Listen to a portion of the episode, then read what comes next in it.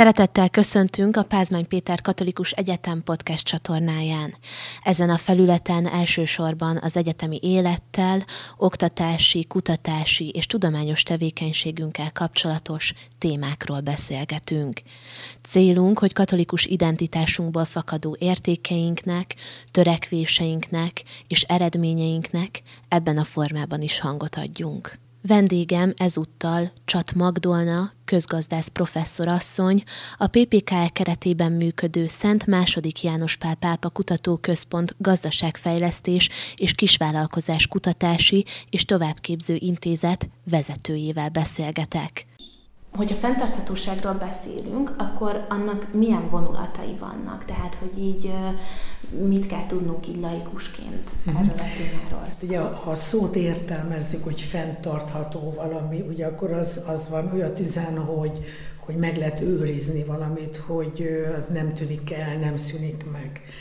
De gyakorlatilag onnan indult az egész fenntarthatósági gondolkodás, hogy kutatók kezdték azt a problémát látni, hogy a, a gazdaság, ahogy növekszik, egyre több erőforrást vesz igénybe, tehát ö, energiát, fémeket, természeti területeket, földet, vagy esetleg fákat vágnak ki azért, hogy egy üzemet építsenek, és akkor elkezdtek arról gondolkodni, hogy ennek nem kellene határt szabni, hiszen a gazdaság az csak egy nagyobb rendszernek a része, és hogy a nagyobb rendszerben benne van maga a teremtett környezet, a természet, és benne van az ember, és a gazdaság, és nem nőhet az egyik a másiknak a kárára.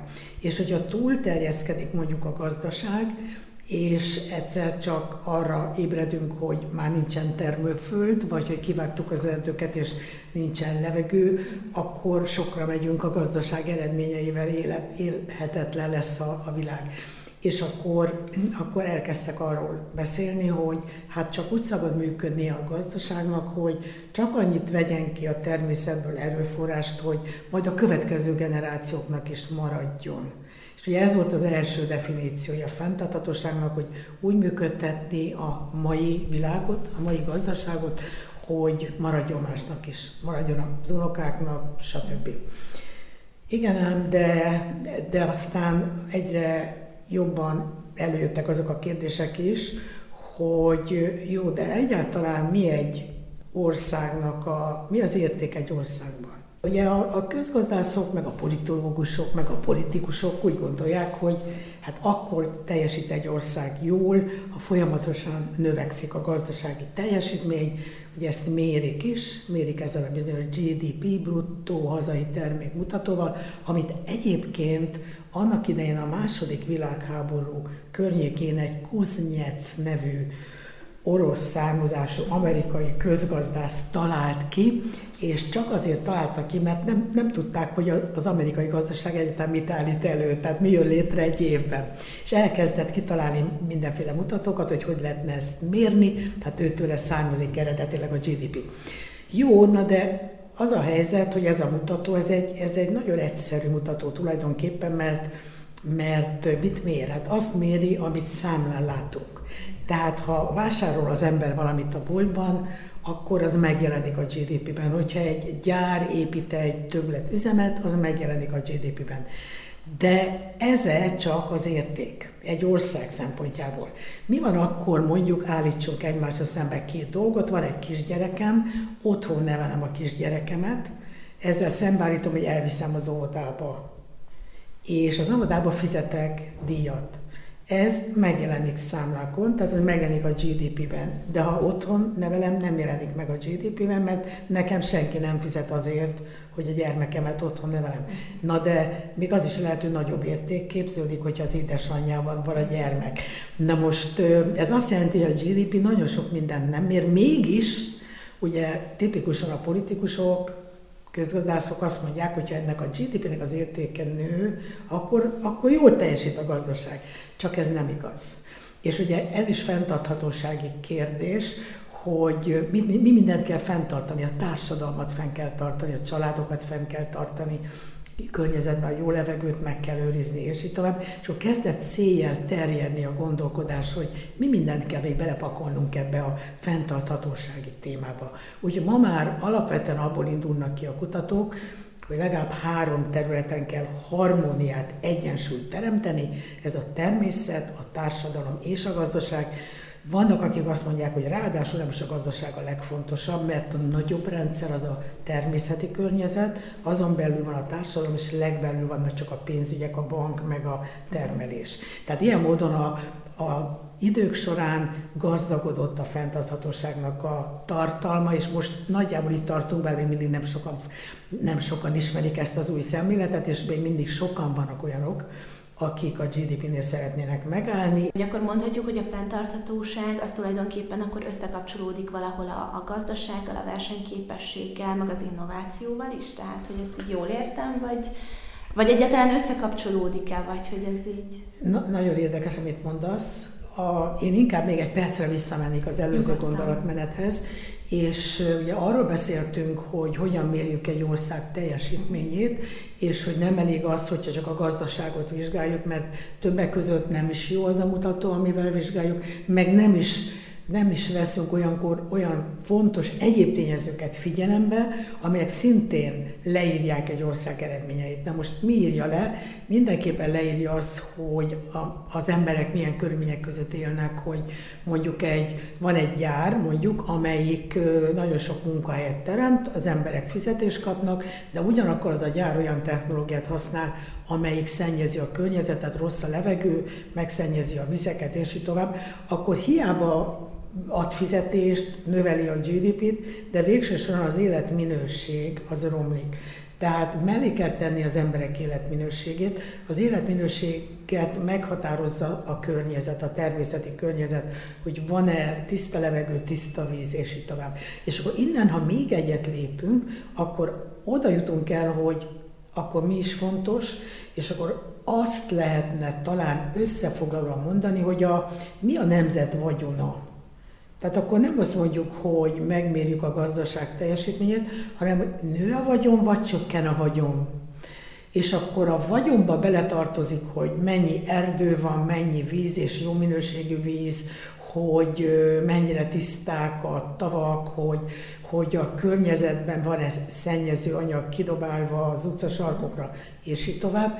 Tehát magák a természetnek az állapota, hogy az romlik, vagy, vagy standarden marad, vagy javul, illetve, hogy mi van az emberekkel. Mert ugye vannak olyan vizsgálatok, például, hogy, hogy vannak olyan munkahelyek, ahol ha az ember dolgozik, akkor hosszú ideig ott dolgozik, romlik a, a várható élettartama. Azt állítják az orvosok, hogy ilyen például, ha valaki három műszakban tartósan dolgozik, hogy nem tesz jót az egészségének. Tehát áttérünk egy másik vagyonelemre, az pedig az ember. Hát lehet-e fontosabb vagyoneleme egy országnak, mint a lakossága, hogy mennyi ember él abban az országban, illetve hogy azoknak az embereknek milyen a képzettsége, a tudásszintje, milyen az egészségi állapota. És egyre többen mondjuk, még nem elegem, hogy nem a GDP-t kell mérni, hanem a vagyont. És hogyha a GDP-vel mért gazdasági teljesítmény a többi vagyonelemet károsítja, akkor nem szabad azt a fajta gazdasági teljesítményt elindítani, vagy elfogadni, vagy azt a beruházást megvalósítani, amely árt a többi vagyonelemnek, tehát akár az ember egészségét károsítja, akár rontja a természeti környezetet. Tehát rendszer szemléletben kell gondolkodni, és az egész rendszer az a nemzeti vagyon, aminek tehát akkor három fontos eleme van legalább, a természeti környezet, a mindenkori lakosság száma, tudásszintje és egészségi állapota, és természetesen a gazdaság növekedése. Na most, visszatérve a kérdésedre, hogy ez hogy függ össze az innovációval és a versenyképességgel. Ugye Azért remek a kérdés, mert ugye a versenyképességet is vannak, akik úgy szeretnék mérni, hogyha folyamatosan nő a GDP, akkor az egy versenyképes ország. Sajnos nem igaz, mert nőhet-e, vagy nőhet úgy egy gazdaság folyamatosan, hogy egyre nagyobb kárt tesz a természeti környezetben, vagy az emberekben, és akkor javul a versenyképessége? mit jelent egyáltalán a versenyképesség egy ország szintjén? Fel kell tenni a kérdést.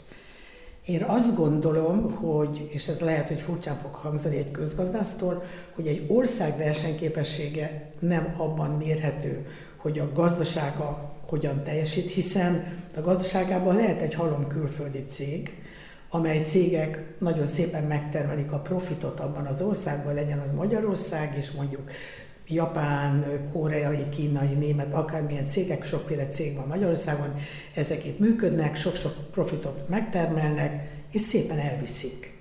Na most akkor mi maradt? Tehát a versenyképességet én nemzeti szinten inkább úgy fogalmaznám meg, hogy az az ország versenyképes nemzeti szinten, amelyikben az emberek jól érzik magukat, jól élnek, ahol a tudásszintjük folyamatosan javulhat, az egészségi állapotuk folyamatosan jó szinten tartható. Tehát amikor mondjuk egy, egy fiatal azon gondolkodik, hogy neki melyik vonzó ország, akkor eszébe jusson mondjuk Magyarország, mert hogy ott jó élni, ott közbiztonságban például nem ütik le az embert az utcán, tehát emberi oldalról is nézni kell a versenyképességet. És van kultúra, lehet színházba menni, elérhető a színház, elérhető az orvosi kezelés, tehát jó világban abban az országban érdemes ott élni. És most már vannak olyan kutatók, akik ezt ilyen módon vizsgálják. Na most hogy jön ide az innováció? Az innováció meg úgy jön ide, hogy az innováció mit jelent? Az innovációt gyakran úgy szokták értelmezni, hogy sok-sok új terméket termelnek, a, hoznak létre a vállalatok. De vigyük nemzeti szintre. Ugye én úgy fogalmaznám meg az innovációt, hogy igyeksz, én a minőséggel hoznám összefüggésben, hogy hogy minden nap egy kicsit valamit jobban csinálunk. Na most, ha minden nap egy kicsit valahogy jobban csinálunk, akkor az jó annak az embernek is, mert nem szívesebben csinálunk mást, mint ugyanazt, és ha már más csinálunk, valamit szebbet, jobbat csinálunk, akkor ez már innováció.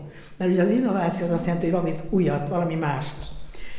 Na most ez lehet, hogy furcsán hangzanak ezek a dolgok, de én azt gondolom, hogy, hogy nem árt ilyen módon egy kicsit ki, kiugrálni a dobozokból, a szokásos dobozokból, ugye, hogy az a jó, hogyha nő a GDP kész. Nem, nem elég a boldogsághoz. És hogyha már így a, a rendszer szintben való gondolkodás, meg a fenntarthatóságról beszélgetünk, akkor Magyarországon mi a helyzet egyébként ilyen téren? Tehát, hogy Hogyha hát, szabad így, így igen, nagyon igen, igen. specifikusan így Magyarországra koncentrálni. Az az igazság, hogy, hogy, a, hogy a kutatók között egyre inkább téma ez, hogy, hogy a magyar teljesítményt is olyan kellene objektívebben megítélni. Magyarországon még sajnos eléggé, eléggé uralkodik a GDP szemlélet. Tehát ugye, ha kinyitja valaki a rádiót vagy a televíziót, akkor egészen biztos, hogy naponta ötször hallja, hogy, hogy növekedett a GDP, hogy jó a, jó a, a versenyképesség, amit GDP-vel mérünk. Tehát ez a nagyon erősen gazdasági szemlélet, ez még mindig fontosabbnak tűnik, mint azt, hogy ezt tágítsuk egy kicsit ki, és ugye ez például a, ugye a beruházásoknál jön elő, és hát nem kerülhetjük meg, meg kell említenünk ugye a Debreceni akkumulátorgyár ügyét, ahol ez most csúcsosodik ez a kérdés, hiszen ugye azt vitatják, én nem vagyok szakértője, tehát csak a kérdést tudom felvetni, de azt vitatják a környezetvédők, hogy ez egy olyan beruházás lehet, amelyik árt a természeti környezetnek, mert túl sok vizet vesz ki, miközben ugye a mezőgazdaságnak is kellene a víz, ugye aszályos időszakok vannak. Magyarországon, olyankor jobb lenne, hogyha öntözni tudnánk, mint hogyha az akkumulátorgyártás használja vizet.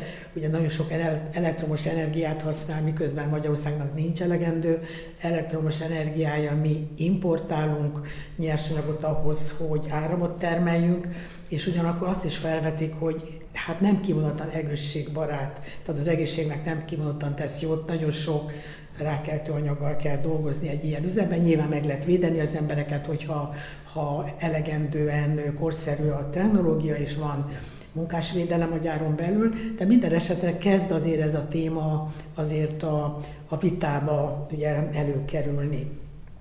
De hát ugye másik oldalról meg az is egy, egy nagy kérdés, amikor a, a, az erdőknél a, vagy a fakivágás szó, sorra kerül, mint téma, hogy mennyire szabad kivágni, csak azt lehet-e, annyit szabad-e kivágni, amennyit újra telepítünk. Tehát a, a gondolatok megjelentek Magyarországon, még, talán még azt érdemes megemlíteni a témában, hogy nem csak a, a civil szervezeteknél került el ez a téma, hanem én nagyon-nagyon pozitívnak tartom azt is, hogy az egyik leginkább pénzügyi szervezet, ugye a Magyar Nemzeti Bank is elkezdte a gondolkodást arról, hogy hogyan lehetne egy olyan alternatív mutatót kitalálni, amelyik figyelembe veszi a GDP-t is, mert hogy azért mérni kellene mégiscsak azt, hogy mit termel az ország, meg mit szolgáltat, tehát azokat a, a fizikai tevékenységeket azért valahogy értékelni kellene, de valahogy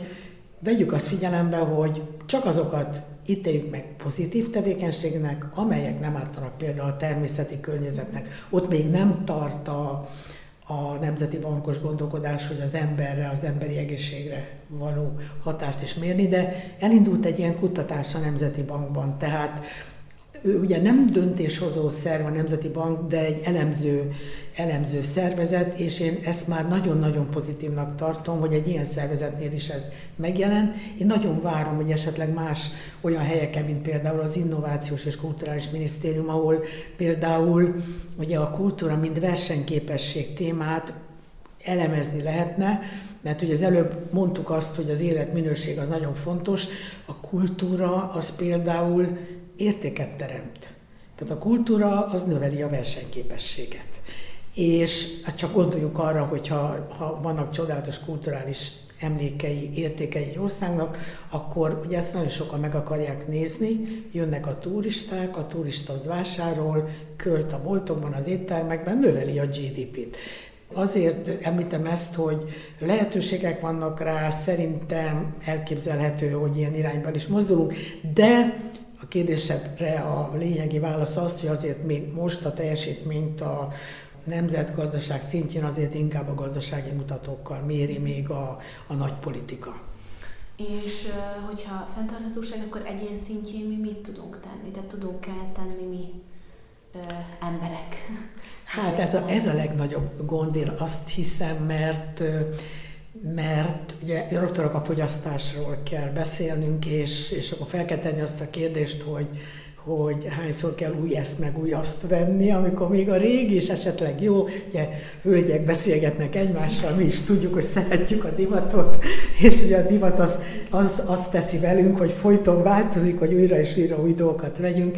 Nagyon érdekes egyébként az angoloknak a hozzáállása. Most jelent meg egy szakkönyv, én nagy élvezettel olvasom, és Angliában, vagy tetszik Nagy-Britanniában, hogy pontosabban fogalmazzak, ott rengeteg olyan bolt van, ahova az ember beviszi a ruháját, és átszabják. Tehát valamit manipulálnak rajta, kicsit változtatják, eladják.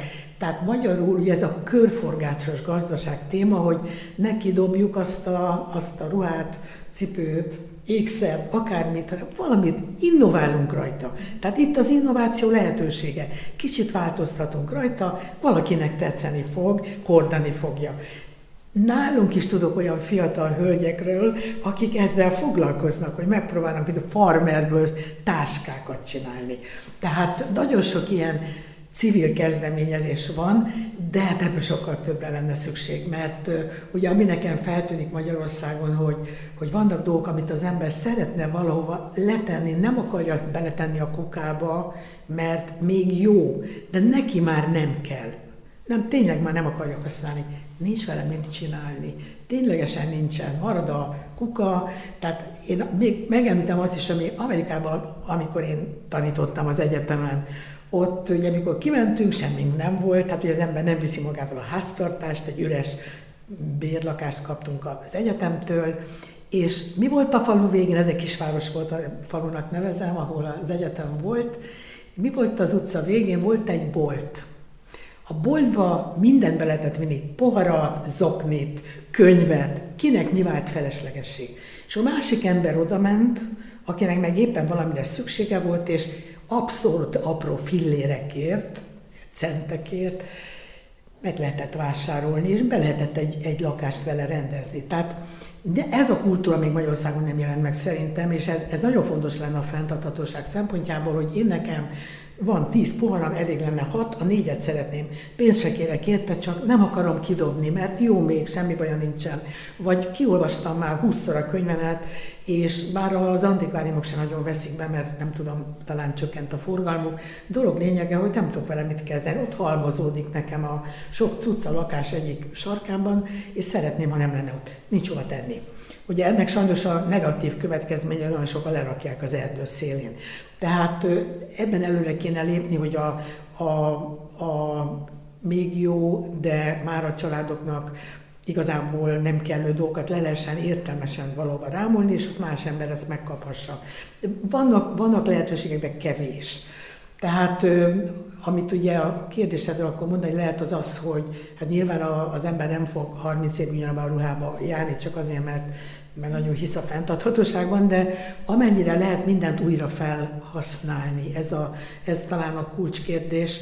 A másik, amit, amit mi nem nagyon tudunk befolyásolni, maximum büntetni tudjuk azokat a cégeket, amelyek így viselkednek, hogy nem vásárolunk tőlük, hogy ugye a cégek nagyon, nagyon ügyesen azt csinálják, hogy úgy gyártanak le termékeket, hogy amikor egy év eltelik, akkor, akkor le kell, hogy cseréljük, mert nem működik tovább. Nagyon tipikus a mobiltelefonok esete, hogy mit tudom, egy két éves mobiltelefonban már olyan hibák jelennek meg, hogy az ember kénytelen újat venni.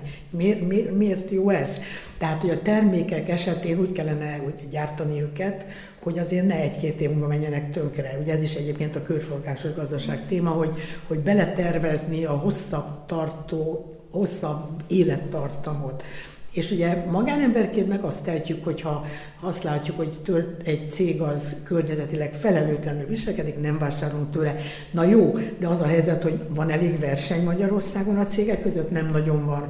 És az is igaz, azért, azért nézzünk szembe, hogy az emberek többsége azért ár alapon vásárol, és megy a diszkontboltokba, ahol azért nem feltétlenül jellemző az, hogy nem feltétlenül jellemző az, hogy borzalmasan környezetileg érzékenyek lennének, bár most már próbálnak. Hogy mondjam, hogy van egy ilyen kezdeményezés a világban, mindenhol az Európai Unióban is, csak szokás szerint az Európai Unió minden nagyon bürokratikus módon csinál, és ezért nagyon-nagyon lassan lesz belőle valami eredmény, hogy ugye úgy van az angol, angol betű szó, hogy E, S, G. Ez annak a rövidítése, rövidítése, hogy environment, az az E az S az a social, a G az a governance. Ez azt jelenti, hogy környezet, társadalom, vállalati kormányzás.